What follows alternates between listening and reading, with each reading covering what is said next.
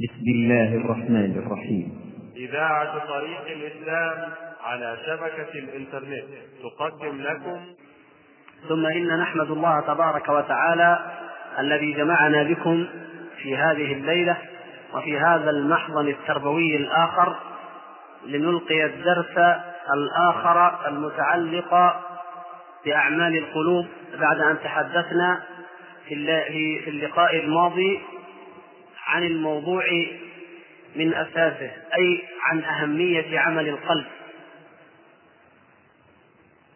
والموضوع الذي نريد الليلة أن نتناول الحديث عنه موضوع عظيم جدا لمن فقهه الله تبارك وتعالى في الدين وهو غاية المتقين وغاية العباد التي شمر لها المجتهدون. وتنافس فيها المتنافسون والتي بها يتفاوت الخلق أجمعون ألا وهو اليقين. وقد يقول بعض الإخوة الكرام لم بدأتم باليقين قبل غيره من أعمال القلب؟ فنقول بارك الله فيكم جميعا إن أعمال القلب وهي بالأهمية والمثابة التي تحدثنا عنها في اللقاء الماضي في المركز الآخر. وقد بينا فضلها وقدرها وعظيم شأنها وأهميتها. هي في حقيقتها تبدأ جميعا بعمل واحد ألا وهو العلم. العمل الذي تبدأ به أعمال القلوب جميعا هو العلم. ولذلك الإمام البخاري رحمه الله جعل ترجمة في صحيحه باب القول قبل العلم قبل القول والعمل وقول الله تبارك وتعالى فاعلم أنه لا إله إلا الله واستغفر لذنبك. فأول ما يطرق قلب المؤمن من معرفة الرب تبارك وتعالى والإيمان به هو العلم. أن يعلم أنه لا إله إلا الله. وهذه هي شهادة الحق التي فسر بها بعض السلف قول الله تبارك وتعالى إلا من شهد بالحق وهم يعلمون. وهي الصدق الذي فسر به بعض السلف أيضا قول الله تبارك وتعالى والذي جاء بالصدق وصدق به. وهي أيضا الكلمة الباقية التي يفسر بها قول الله تبارك وتعالى وجعلها كلمة باقية في عقبه لعلهم يرجعون العلم بأنه لا إله إلا الله والعلم بأن الله تبارك وتعالى حق وأن النار حق وأن الجنة حق وأن البعث بعد الموت حق وأن الرسل حق وكل ما أخبر الله تبارك وتعالى به أو أخبر به رسوله صلى الله عليه وسلم من أمر الغيب حق. لكن هذا العلم أو هذه المعرفة بالله تبارك وتعالى تخرج الإنسان إذا اعتقدها اعتقادا جازما عن الشك وعن الريب. كما قال الله تبارك وتعالى ألف لام ميم ذلك الكتاب لا ريب فيه هدى للمتقين. فهذه تخرج الإنسان عن حد الريب والشك والظن ليصبح مؤمنا بالله تبارك وتعالى. غير أن العمل القلبي الذي هو زيادة في ذلك واستمرار له ونماء له لهذا هذا العلم ولهذه المعرفة هو اليقين. إذا نستطيع أن نستنتج النتيجة وهي أنه ليس كل عالم موقنا. أليس كذلك؟ ليس كل عالم موقنا. فالذين يعلمون أنه لا إله إلا الله ولا ريب عندهم في ذلك بل لديهم القدر الذي يخرجهم من حد الشكوك والريب هؤلاء كثير. لكن الموقنين منهم بصفات اليقين التي نريد أن نتحدث عنها والتي هي المقصود والغرض بهذا الموضوع هؤلاء قليل فالموقنون قليل. ويقابل ذلك في الأعمال الظاهرة أن المسلمين كثير. ونعني بالمسلمين الملتزمين بأداء ما افترضه الله تبارك وتعالى من الأركان الظاهرة كما جاء في حديث جبريل عليه السلام. فهم يشهدون أن لا إله إلا الله ويصلون ويصومون ويحجون ويزكون وإلى آخر ذلك ولكنهم لم يرتقوا إلى درجة الإيمان. كما قال الله تبارك وتعالى عن الأعراب قالت الأعراب آمنا قل لم تؤمنوا ولكن قولوا أسلمنا ولما يدخل الإيمان في قلوبكم. وأعلى من ذلك درجة الإحسان. فنحن هنا نتكلم عن اليقين باعتباره الإحسان في باب العلميات وفي باب الاعتقاديات كما أن الإحسان الذي فسره حديث جبريل عليه السلام في قوله صلى الله عليه وسلم أن تعبد الله كأنك تراه فإن لم تكن تراه فإنه يراك. هذا في العمليات وإن كان لا انفكاك ولا انفصال بين العلميات وبين العمليات. لكن اليقين يطلق على ما هو من خصائص عمل القلب بالدرجة الأولى وتكون أعمال الجوارح ثمرة له. وتكون مما يصدقه ويزيد ويزيده وهو يزيدها كما سنبين ونوضح إن شاء الله تبارك وتعالى. فإذا العلم هو أساس اليقين. وأما ضده ونقيضه فهو الشك وهو الريب. ولهذا يقول المشركون في إيمانهم بالساعة إن نظن إلا ظنا وما نحن بمستيقنين. ليسوا على يقين وإنما هو ظن. وهذا الظن خالطته بمعنى الشك بمعنى الريب أن الظن يأتي بمعنى العلم كما في قوله تعالى وظنوا أنهم واقعوها وما أشبه ذلك. لكن المقصود هنا ما كان فيه شك فهؤلاء أصحاب الشك الذين هم في شك من في الآخرة بل ادارك علمهم في الآخرة بل هم في شك منها بل هم منها عمون أو في شك من الله تبارك وتعالى الذي قال أفي الله شك؟ قال عن ذلك عز وجل أو في أي أمر من أمور الغيب فهذا الشك وهذا الظن ينزل أصحابه عن درجة اليقين بل عن درجة العلم. فاليقين هنا بمعنى العلم الذي هو الحد الأدنى في, في الإيمان الذي إذا كان إذا حصل نقيضه وهو الشك والظن أصبح صاحبه كافرا والعياذ بالله. أما إذا كان الإنسان من الموقنين ولكن يقينه أقل وهذا حال أكثر الناس فإن ضعف اليقين أو قلته لا تخرج صاحبه من الإسلام من الإيمان من دائرة الإيمان ولكنها تنقص قدره بقدر ما يضعف يقينه ينقص إيمانه وتقل منزلته. من الصديقية أو من الشهداء أو من الصالحين كما في ترتيب درجات المنعم عليهم. فإذا نقيض اليقين هو الشك لا يجتمعان أبدا. فالكفار هم الذين يشكون ويرتابون في الله وفي اليوم الآخر في أمر الله وفي وعد الله. أما المؤمنون فهم موقنون بذلك وفي هذا تتفاوت درجاتهم تفاوتا عظيما. واليقين بهذه المثابة بهذا بهذا الفهم منزلة يحبها الله تبارك وتعالى ويريد من عباده أن يصلوها ولهذا يقول الله عز وجل وكذلك نري إبراهيم ملكوت السماوات والأرض وليكون من الموقنين. فإبراهيم عليه السلام كان مؤمنا بدليل أنه قال في في الآيات قبلها وإذ قال إبراهيم لأبيه آزر أتتخذ أصناما آلهة؟ إني أراك وقومك في ضلال مبين. هذه الآية التي قبلها هو مؤمن وقد حكم على أبيه وعلى قومه بالضلال لكونهم يعبدون غير الله تبارك وتعالى. لكن الله عز وجل أراد أن يزيده إيمانا بهذا. وأن يجعله من الموقنين وهي درجة عليا ومرتبة عظمى.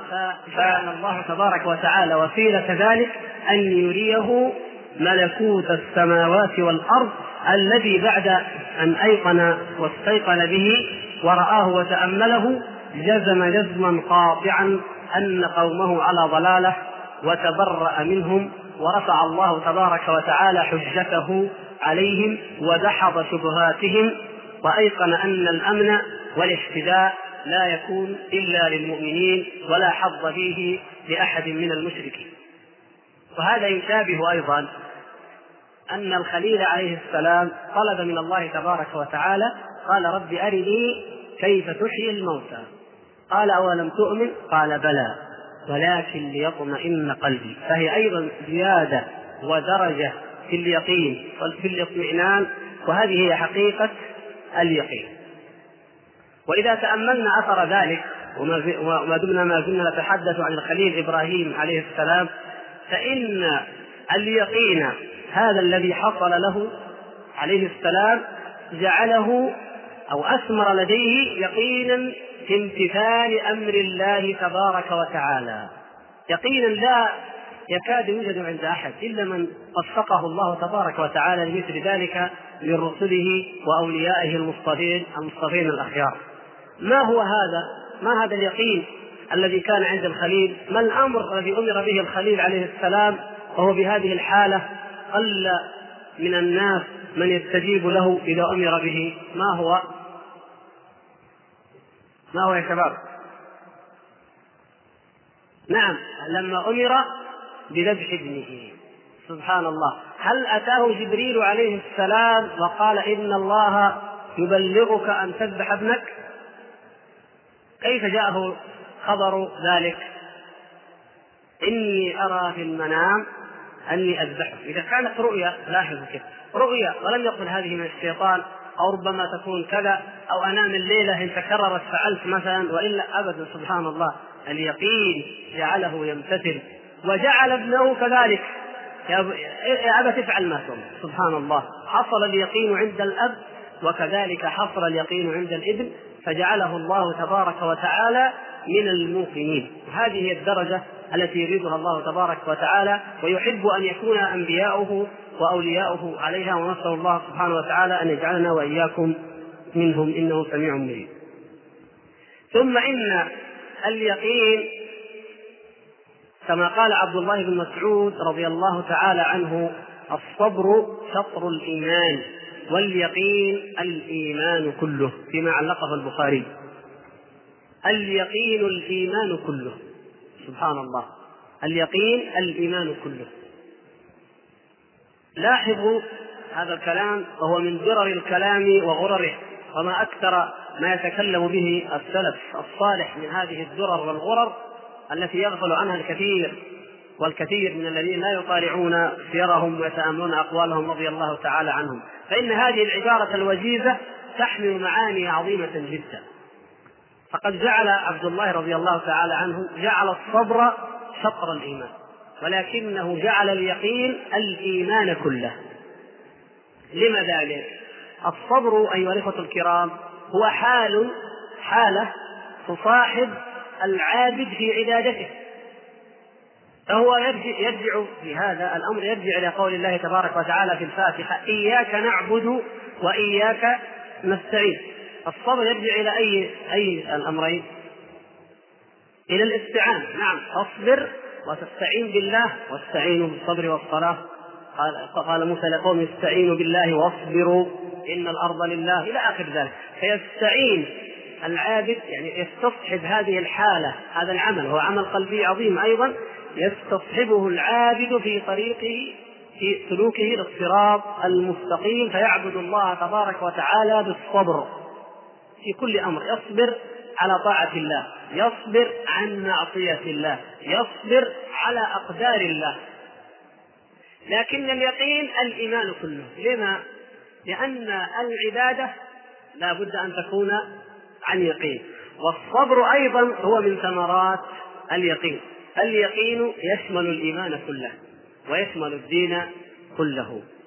ولهذا يقول النبي صلى الله عليه وسلم في الحديث الذي رواه الإمام أحمد في المسند أحب الأعمال إلى الله عز وجل إيمان لا ريب فيه. إيمان لا ريب فيه أو لا شك فيه. هذا هو أحب عمل إلى الله سبحانه وتعالى. وقال بعد ذلك وجهاد لا غلول فيه والحج المبرور ليس له جزاء إلا الجنة. أحب الأعمال إلى الله هو الإيمان الذي لا ريب فيه ولا شك فيه وهو الذي يوصل صاحبه إلى درجة اليقين. فلذلك كان حقا أن اليقين هو الإيمان وهو الدين كله. ويشهد لذلك أن النبي صلى الله عليه وسلم عندما جعل أو عندما وعد من قال لا إله إلا الله أو من شهد أن لا إله إلا الله بالجنة وأن يحرم على النار جعل ذلك مقترنا باليقين كما هو مقترن بالإخلاص. كما في قوله صلى الله عليه وسلم في قصة تبوك عندما اشتد الأمر على المسلمين على الصحابة رضي الله تعالى عنهم اشتد عليهم الأمر وأرادوا أن يذبحوا نواضحهم أي جمالهم ليأكلوا منها. فقال عمر رضي الله تعالى عنه يا رسول الله لو جمعت الطعام الذي عند المسلمين ثم دعوت الله دعوت الله تبارك وتعالى فيبارك الله تعالى فيه. ففعل رضي الله تعالى آه، عنه مشورته فعلها رسول الله صلى الله عليه وسلم. فبارك الله لهم في طعام في طعامهم وتزودوا جميعا. ثم قال صلى الله عليه وسلم أشهد أن لا إله إلا الله وأني رسول الله. لا يلقى الله بهما عبد مستيقنا. مستيقنا بهما غير شاك إلا دخل الجنة. هذا معنى ذلك أنه في مثل هذه الحالة حالة حالة يقين أن ترى آية من آيات الله كما رأى الصحابة الكرام آية من آيات الله تبارك وتعالى بين أمامهم بين أعينهم. فمن أيقن بذلك فقد شهد أن لا إله إلا الله حقا فلا بد أنه في هذه الحالة قد كمل إيمانه فأصبح حقا أن اليقين هو الإيمان كله. وكذلك في قصة وفاة معاذ رضي الله تعالى عنه وهي أيضا قصة صحيحة رواها الإمام أحمد رحمه الله بسند ثلاثي صحيح عن جابر رضي الله تعالى عنه. يقول جابر رضي الله تعالى عنه أنا من حضر معاذا رضي الله تعالى عنه عند موته. قال ارفعوا عني سجف القبة. ارفعوا طرف القبة ليخاطب الناس. ارفعوا عني أحدثكم حديثا سمعته من رسول الله صلى الله عليه وسلم. ما منعني أن أحدثكم به يعني من قبل إلا أن تتكلوا سمعت رسول الله صلى الله عليه وسلم يقول من شهد أن لا إله إلا الله موقنا بها من قلبه دخل الجنة. وقال في رواية حرم على النار. من شهد أن لا إله إلا الله موقنا بها من قلبه. فهكذا يبلغ اليقين في أصحابه وهذا هو اليقين الذي يمحو كل شبهة ويمحو كل شهوة. فيصبح الإنسان ذا قلب أجرد أزهر يتلألأ نورا لما نوره الله تبارك وتعالى.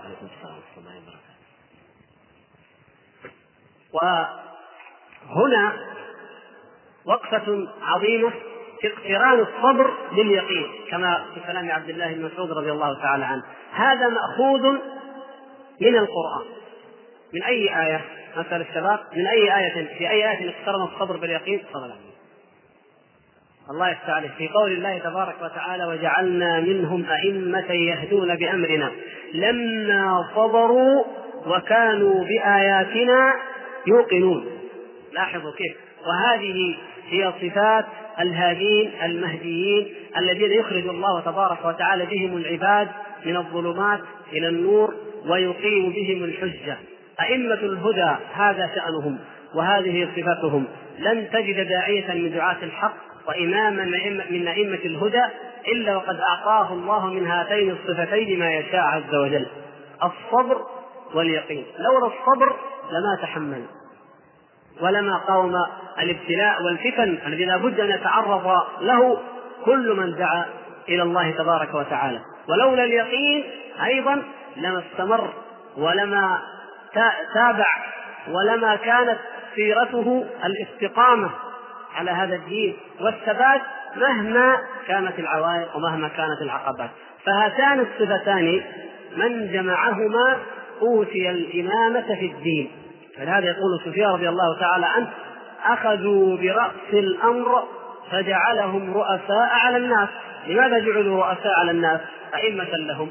لأنهم أخذوا برأس الأمر. رأس الأمر وأفضله أو أعلاه أي في في في هذه في أعمال القلب هو اليقين ومعه الصبر. فلما أخذوا من أعمال القلب ومن آه، الطاعات برأسها جعلهم الله تبارك وتعالى رؤساء على الناس أئمة يدعون إلى الهدى. فلا بد من اقتران هذين لكل من دعا إلى الله ولكل من جاهد في سبيل الله تبارك وتعالى ولكل من أراد أن يتقرب إلى الله وأن يعبد الله تبارك وتعالى كما أراد وكما رضي وكما شرع لنا أن نعبده. واليقين أيها الإخوة الكرام وهو بهذه المنزلة يكون في حالين. ولا تنقصكم الأمثلة عليهما. يكون اليقين في خبر الله ويكون في أمر الله. والمراد بخبر الله ما كان من العلميات ما كان من الأمور العلمية الاعتقادية التي حسب المؤمن أن يؤمن بها. وأن يصدق وأن يوقن وليست أمرا عمليا مطلوبا منه. واليقين في أمر الله هو ما كان مطلوبا من العبد. والعمل المطلوب من العبد فيوقن العبد بأمر الله تبارك وتعالى فيستقيم على أمر الله ويقوم بأداء هذا العمل الذي افترضه الله تبارك وتعالى عليه. فلنذكر نتشارك جميعا في ذكر الأمثلة. نشترك في ذلك. مثل ماذا اليقين في خبر الله؟ تبارك وتعالى. مثلا البعث. نعم. أخبرنا الله تبارك وتعالى أنه يحيي الموتى ويبعث من في القبور. الواجب علينا أن نوقن بذلك. ولذلك يقول عز وجل زعم الذين كفروا أن لن يبعثوا. قل بلى وربي لتبعثن ثم لتنبئن لتنبؤون بما عملتم وذلك على الله يسير. فهو حق. لا شك فيه فنوقن بالبعث بعد الموت. مثل ماذا أيضا؟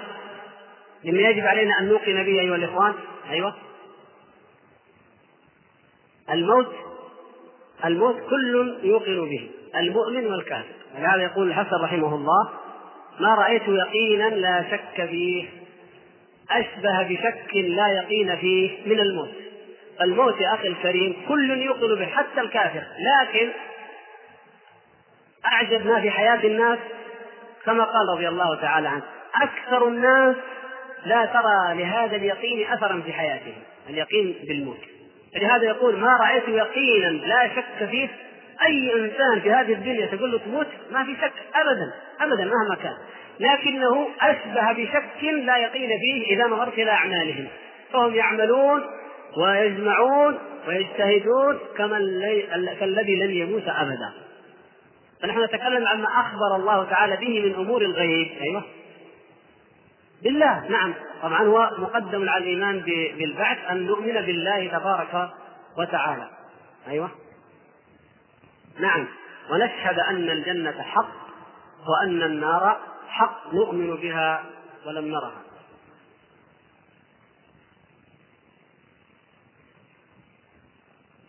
أيضا مثل ماذا؟ طيب القيامة يعني البعث والقيامة والحساب كلها. تفصيلات ذلك نعم. نعم. مثلا عذاب القبر ونعيم. نوقن به يقينا. نعم. ولا نشك في ذلك لأن الصادق المصدوق صلى الله عليه وسلم أخبرنا به. ولذلك نحن نؤمن به. وجاء أيضا جاءت الأدلة عليه في القرآن. فلا نشك في ذلك أبدا. أيوه. الصراط. والملائكة. نعم الرؤيا رؤية وجه الله تبارك وتعالى. الميزان ما شاء الله. نعم جميع أركان الإيمان. أيوه. قالها الأخ. الحشر هو من البعث والبعث.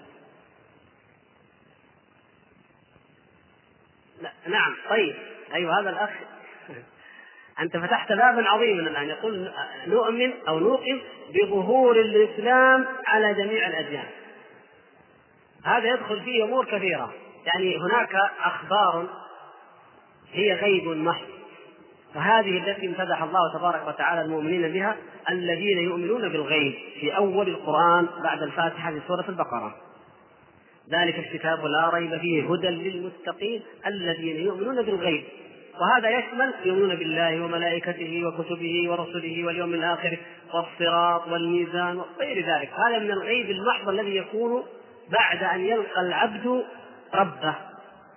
فهو ما دام في هذه الدنيا فهذا من الغيب لا يراه وهناك نوع آخر من الأخبار هو يمكن أن نقول هو غيب نسبي والمقصود به ما أخبر به الله أو أخبر به رسول الله صلى الله عليه وسلم مما سيكون في هذه الدنيا. مما هو واقع ويكون في هذه الدنيا. وهذا يدخل فيه أمور كثيرة منها ما ذكره الأخ الكريم ومنها أيوة الله يبارك من أعظمها أشراط الساعة. وأشراط الساعة نؤمن ونوقن بها حق اليقين لا نشك بذلك ولا نتردد. ومن ذلك ماذا؟ من أشراط الساعة؟ أيوة نؤمن بخروج المسيح الدجال ونؤمن بطلوع الشمس من مغربها ونؤمن بخروج ياجوج ومأجوج وبخروج الدابة وبنزول عيسى عليه السلام وبالدخان وخروج النار من قعر عدن. نعم آخر ذلك نار تخرج من قعر عدن كما في حديث حذيفة في صحيح مسلم. أيوه. نعم. رجل من قحطان. هذه من الأخبار. يعني هناك الأشراط الكبرى العشرة ذكرنا منها سبعة باقي ثلاثة. وش هي؟ الله يفتح. الخسوف الثلاثة. خسف بالمشرق وخسف بالمغرب وخسف في جزيرة العرب. نسأل الله أن يحفظنا وإياكم من هذه عشرة. والعلامات الأخرى دون ذلك كثيرة. منها خروج ما أخبر به النبي صلى الله عليه وسلم من الفتن. وخروج ماذا؟ نعم وخروج المهدي والمهدي يكون مع عيسى عليه السلام ويصلي خلفه أيوه نعم والمعركة الحرب مع اليهود نوقن بذلك ولا ما نوقن؟ نوقن بأننا سنقاتلهم هذه الأمة ستقاتل اليهود حتى يقول الحجر والشجر يا مسلم هذا يهودي ورائي فاقتله طيب ونؤمن تطاول الرعاة رعاة الشاء في البنيان وتفخرهم فيه وهذا مما شوهد الآن وغير ذلك. إذا يا إخوان الأمور كثيرة والحمد لله أن الشباب منتبهون وفاهمون. فنؤمن بكل ما أخبر به الله أو أخبر به رسوله صلى الله عليه وسلم إيمانا لا يتزعزع ولا يتزحزح أبدا. وبهذا نصل إلى درجة أو مرتبة اليقين. فنكون موقنين بذلك. ونؤمن بما بما هو من أمر الغيب لكن يمكن أن يكون غيبا عند البعض وليس غيبا عند البعض الآخر. وأنا أريحكم يعني أمثل لكم بهذا لأن بعضكم. يعني مثلا مثلا حديث الذبابة. النبي صلى الله عليه وسلم قال إذا وقع الذباب في إناء أحدكم فليغمسه ثم ليلقه فإن في أحد جناحيه داء وفي الآخر دواء. مثلا هذا بالنسبة لنا نحن لمن كان مثلي ليس من أهل الدراسة أو الاطلاع الكيميائي والبحث والتجريبي وغير ذلك. نحن عن طريق الغيب نؤمن بذلك ما رأينا. لكن لو أن أحدا حلل ورأى ودقق حتى عرف الداء وعرف الدواء فهذا أصبح بحقه هو شهادة. أصبح من عالم الشهادة لا من عالم الغيب. لكن نحن نؤمن بذلك. ما قاله صلى الله عليه وسلم آمنا به سواء جربوا أو لم يجربوا. فالإيمان بالغيب أفضل. لأننا إذا جربنا ورأينا لم يعد ذلك إيمانا بالغيب وإن كان إيماننا نحن يزيد وتصديقنا برسول صلى الله عليه وسلم يزيد. أكثر الناس يزيد إيمانه إذا رأى. لكن المؤمن ينبغي له أن يوقن وأن يصدق بذلك دون أن يحتاج إلى تجريب ولا امتحان. أخبر بذلك رسول الله صلى الله عليه وسلم فهو الصادق المصدوق الذي أخبر الله تعالى أنه لا ينطق عن الهوى.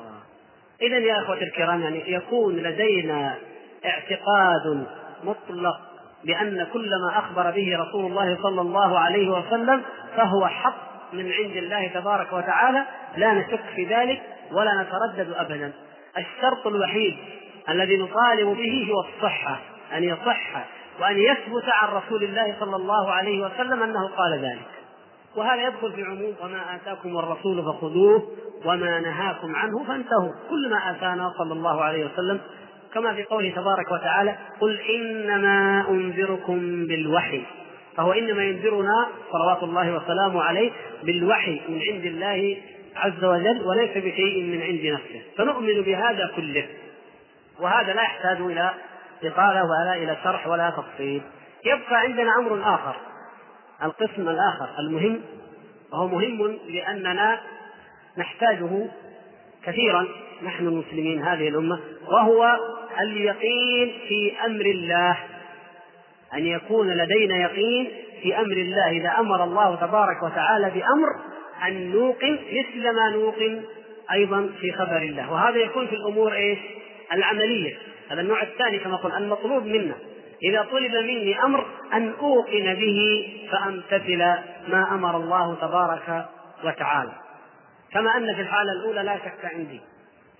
فمثل ماذا من الأعمال التي نفعلها عن يقين لله تبارك وتعالى؟ نعم توحيد الله عبادة الله. لماذا نوحد الله ونعبده؟ بإيش؟ بالصلاة. كذا. والزكاة والصيام وكل أنواع العبادات. أن يكون العبد منا من اليقين بحيث لا يعلم أن الله تبارك وتعالى حرم هذا إلا ويقف. فلا يفعله ولا يأتيه أبدا. ممتثلا ومذعنا قائلا في نفسه قل إني أخاف إن عصيت ربي عذاب يوم عظيم.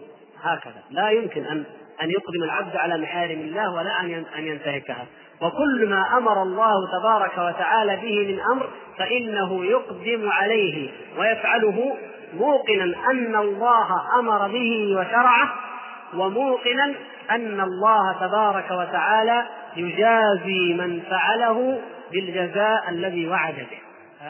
يكون موقنا بالوعد وموقنا بالوعيد ممتثلا للأعمال التي يترتب عليها الوعد والوعيد ما كان مأمورا به فعله وما كان منهيا عنه ترك.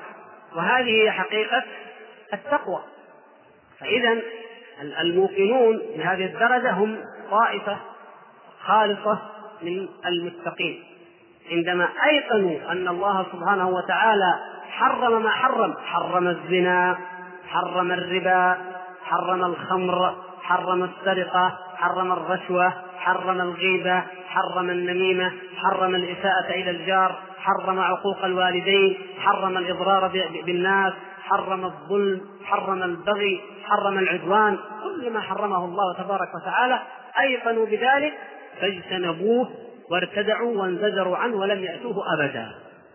وأيقنوا أن الله سبحانه وتعالى أمر بأمور أمر بالصلاة والزكاة والحج والصيام والصدقة والعدل والإحسان وبر الوالدين وفعل الخيرات عموما كل ما أمر الله به تبارك وتعالى. ايقنوا أن الله أمر بهذا وأن الله يجازي من فعله بخير الجزاء فلذلك امتثلوه وعملوا ولو تأملتم أفضل جيل وأعظم جيل وأروع أمة ضربت المثل الأعلى في اليقين وهم الجيل الذي رباه رسول الله صلى الله عليه وسلم لرأيتم العجب العجاب في الحالين. في حال اليقين بأمر الله وكذلك في اليقين بخبر الله عز وجل. فلنأخذ من الإخوة الكرام بعض الأمثلة على يقين الصحابة رضوان الله تبارك وتعالى عليهم. مثل ماذا؟ من يضرب أمثلة وأنتم عندكم ما شاء الله أسرة أبو عبيدة وأسرة كذا فلان من الصحابة. أيوه. يقين علي بن أبي طالب رضي الله تعالى عنه. أيوه. نعم هو يعني القول المأثور لو رأيت الجنة والنار أو لو كشف الغطاء الغطاء مزدت يقينا هذا مروي عن عامر بن عبد القيس. وعلي رضي الله تعالى عنه له قول قريب من ذلك يقول أيوه. الله يفتح عليك. طيب خلي حتى نكمل هذا. فيقول آه علي رضي الله تعالى عنه آه يقول لو رأيت الجنة والنار بعيني لما ازددت يقينا لأني رأيتهما بعيني رسول الله صلى الله عليه وسلم الذي قال فيه ربه ما زاغ البصر وما طغى. يعني فأنا لا أضمن أن يزيغ بصري وأن يطغى. لاحظوا يعني هنا درجة عظيمة من اليقين من جهة ومن تعظيم رسول الله صلى الله عليه وسلم ومعرفة قدره صلى الله عليه وسلم من جهة أخرى. وهي أنه لو أن الواحد منهم يعني يقول لو أنني اطلعت فرأيت الجنة والنار فربما زاغ بصري أو طغى فلا أوقن بهما ولا أراهما على حقيقتهما.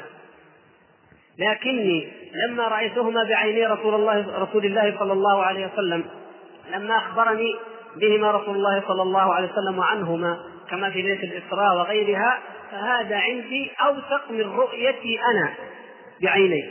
هذا لا شك أنه يقين من جهة وأيضا معرفة لقدر رسول الله صلى الله عليه وسلم وفضله من جهة أخرى. كما ذكر الأخ الكريم مثال أبي بكر رضي الله تبارك وتعالى عنه. عندما قال إن كان قال ذلك فقد صدق. جاءت قريش قالت يا أبا بكر إن صاحبك كان يزعم ويزعم وكان يعني كانوا يجادلونه. قالوا أما الآن فجاء بأمر عجب ما أظنك إلا أن تكذب ما نظنك أن توافق ما هو؟ قالوا يزعم أنه ذهب إلى بيت المقدس ثم عرج به إلى السماء وعاد في ليلة. يعني قالوا الآن برضو حتى كذا صدق يا أبا بكر حتى بمثل هذا الخبر يمكن أن تصدق صاحبك هذا فيما يقول فقال إن كان قاله فقد صدق. لاحظتم الشرط الذي اشترطناه؟ ماذا نشترط في الأخبار؟ الصحة الثبوت فقط. إن كان قال فقد صدق لأنه لا يمكن أن يكذب ولا ينطق عن الهوى. فلما تبين له أنه قاله صلى الله عليه وسلم أيقن بذلك حقا. مهما أخبر به صلى الله عليه وسلم؟ لأن لديه يقين. لا يمكن أن يشك أبدا في صدق رسول الله صلى الله عليه وسلم فهو بالدرجة العليا من الموقنين رضي الله تبارك وتعالى عنه. طيب غير ذلك؟ تفضل. أيوه. ماذا قال؟ أيوه. يا حبذا الجنة واقترابها. طيبة وبارد شرابها والروم روم قد دنا عذابها علي إن لقيتها ضرابها. يعني هذا الكلام وأمثاله كثير. أنس بن النضر رضي الله تعالى عنه وقد كان أعرج وذهب وخرج إلى إلى معركة أحد فقال له بعضهم يا أنس إن الله قد عذرك ليس على الأعرج حرج. فقال والله لأطأن بعرجتي هذه الجنة. فيقول النبي صلى الله عليه وسلم لقد رأيته فيها وما به من عرج يعني يقينهم في الجنة وهم في المعركة وقت المعمعة حيث تخفق القلوب وترجف وحيث يبدأ الإنسان يفكر من أين أهرب وأين الملجأ وأين المفر. هم يقدمون موقنين أننا أقرب ما نكون إلى الجنة. والآخر في عمير بن محمد بخ بخ ليس بيني وبين أن أدخل الجنة إلا هذه التميرات بخ بخ ما يلقيها هذا يقين الصحابة رضي الله تعالى عنهم وكأن في أمثلة أخرى تفضل. وهو جعفر بن أبي طالب وجعفر الطيار. وهذا هو اللي قلنا أنس أجد ريح الجنة دون أحد. أيوه أحسنت. طيب. يعني هذا من يقينهم أنهم يرون كأن عالم عالم الغيب أصبح أمامهم عالم شهادة. ولذلك آه، يعني هذه لعلنا نقف فيها وقفة وتذكرون أمثلة. انظروا عندما يكون عالم الغيب أمام عينيك كيف تصبح حياتك؟ نحن يا إخوان الفرق بين بين الإنسان وبين البهائم الفرق بين العالم والجاهل الفرق بين الغافل والذاكر هو هذا اليقين. الناس كثير طائفة منهم كالأنعام بل هم أضل. الأنعام والكفار والطائفة المغفلة. وقد جاء في حديث يعني صححه الشيخ الألباني حفظه الله إنه ما من يوم تطلع فيه الشمس إلا وكل شيء يذكر الله عز وجل. كل شيء يذكر الله عز وجل كما في القرآن وإن من شيء إلا يسبح. لكن شوف إيش يقول في الحديث؟ عجيب جدا. قال إلا المردة من الشياطين والأغبياء من بني آدم. إلا المردة من الشياطين والأغبياء من بني آدم. مهما كان علمهم مهما كان فقههم مهما كان أغبياء كالأنعام. هؤلاء الغافلون الأغبياء الذين وافقوا المرض بأنهم لا يذكرون الله كيف يرون الأشياء؟ يمشي في هذه الدنيا. إن رأى موتا إن رأى حياة إن رأى فرحا ضحكا أو رأى حزنا أو رأى ألما إن رأى فقرا إن رأى ما يرى هذا لا يتأثر أبدا كالدابة. تمر تنظر وتجد دابة أخرى تذبح ثم تذهب وترعى. لا تبالي بشيء سبحان الله. لا تعتبر بشيء. فهذا حال الكفار الذين لا يوقنون بل هم في شك منها بل هم منها عمون. أما المؤمن فإنه يرى هذه المظاهر والمناظر بعين غير تلك العين. له نظرات أبعد وأعمق من ذلك بكثير. فلو لم يكن في في في حال المؤمن إلا أن يقف أن يطل على الناس وهم ذاهبون في الصباح مثلا أو قادمون. يرى ويتعجب كيف أن الله سبحانه وتعالى هو الذي أعطى هذا وأعطى هذا. كيف جعل الآيات له تبارك وتعالى؟ في اختلاف ألسنتهم وألوانهم. اختلاف الألسنة والألوان عجيب جدا من آيات الله كما ذكر في آيات الروم. من عجائب الله سبحانه وتعالى اختلاف سعيهم أيضا إن سعيكم لشتى. هذا عاصي وهذا بار وهذا فاجر وهذا مدبر وهذا معرض وهذا الآن اهتدى وهذا متعمق. الإيمان وهذا متعمق في الغواية وهذا فهو يرى الأشياء لكن بعين غير تلك العين. فالفرق مثل من يرى أشباح أمامه أو أخشاب أمامه وجاء الآخر فتعمق أخذ منظار مكبر وإذا هذه الأشباح في الحقيقة عبارة عن يعني مخلوقات أو حاجات عجيبة جدا والآخر ذاك لا يراها أبدا يرى يظنها حجارة أو أخشاب أو أمور لا قيمة لها. المؤمن يرى ما وراء ما يجري من أحداث بعين اليقين وبعين البصيرة. فيتأمل في ملكوت السماوات والأرض يتأمل في أحوال الناس يتأمل في أي شيء وفي كل شيء له آية تدل على أنه واحد تبارك وتعالى. أي شيء في نفسك في الكون مد عينك أي ما شيء وقعت عينك عليه ففيه آيات. آيات عجيبة آيات عظيمة. فالفرق بين بين الغافل والذاكر أن هذا حي قلبه حي. وارتباطه بالله تبارك وتعالى دائم ويقينه وفكره هكذا. ولذلك مرتفع مرتفع عما يفكر فيه الأقلون. ولذلك مما يترتب على هذا أن العبد المؤمن يصبر على كل ما أصابه. يعني من يقينه أنه يصبر على كل ما يصيبه. ويعلم أن الخير والشر مقدر عليه وكل ذلك من الله تبارك وتعالى فلا يجزع ولا يقنط ولذلك تجد الفرق الكبير بين الناس إذا وقعت مصيبة أو كارثة على هذا الذاكر وعلى ذاك الغافل. الفرق بينهما كبير وعظيم جدا وما أكثر ما يعظ الإنسان في هذه الحياة الدنيا من ذلك. فنقول لعلكم ذكرتم أيضا أمثلة من اليقين في امتثال الأمر. بلال وعمار وغيرهم لما عذبوا رضي الله تعالى عنهم توضع الصخرة في حر مكة في الرمضاء عليه عليه على صدره ويقول أحد أحد. يوحد الله تبارك وتعالى. هذا من يقينهم. لا شك في ذلك. نعم. نعم. أيوه هذا هو الجانب الآخر العملي. يعني العمل الجوانب العملية مهمة جدا. يعني نجد أمثلة عجيبة من هذا. عندما يقتل الرجل منهم فعلا أباه أو أخاه أو قريبه في ذات الله لما فعل ذلك؟ أليس لأنه موقن بان هذا عدو لله. وموقن بأن الله سبحانه وتعالى أمره بأن يبرأ من الكافرين وموقن بأنه لا ولاية ولا صلة بين المسلمين والكافرين وموقن بأن من قاتل وقتل في سبيل الله فإن جزاءه الجنة. هذا أيضا نتيجة اليقين. أبو بكر رضي الله تعالى عنه كما نأتي بأمثلة يعني أكثر عن يعني يقينه في بعد نعم. حروب الردة الله يسلمك. لما قبض رسول الله صلى الله عليه وسلم اهتزت القلوب وارتجفت. حتى عمر رضي الله تعالى عنه قال ما مات بل يعني رفعه الله أو يعني وسيرجع يعني اضطرب اضطرب عمر رضي الله تعالى عنه. يقول أبو بكر يا عمر أجبار من الجاهلية خوار في الإسلام؟ وأتلى عليه الآية أفإن مات وقتل وما محمد إلا رسول قد خلت من قبل الرسل. أفإن مات وقتل انقلبتم على أعقابكم. فأيقن فلما ارتدت العرب قاطبة وكان الموقف أيضا الذي تعلمونه من عمر رضي الله تعالى عنه وبعض الصحابة.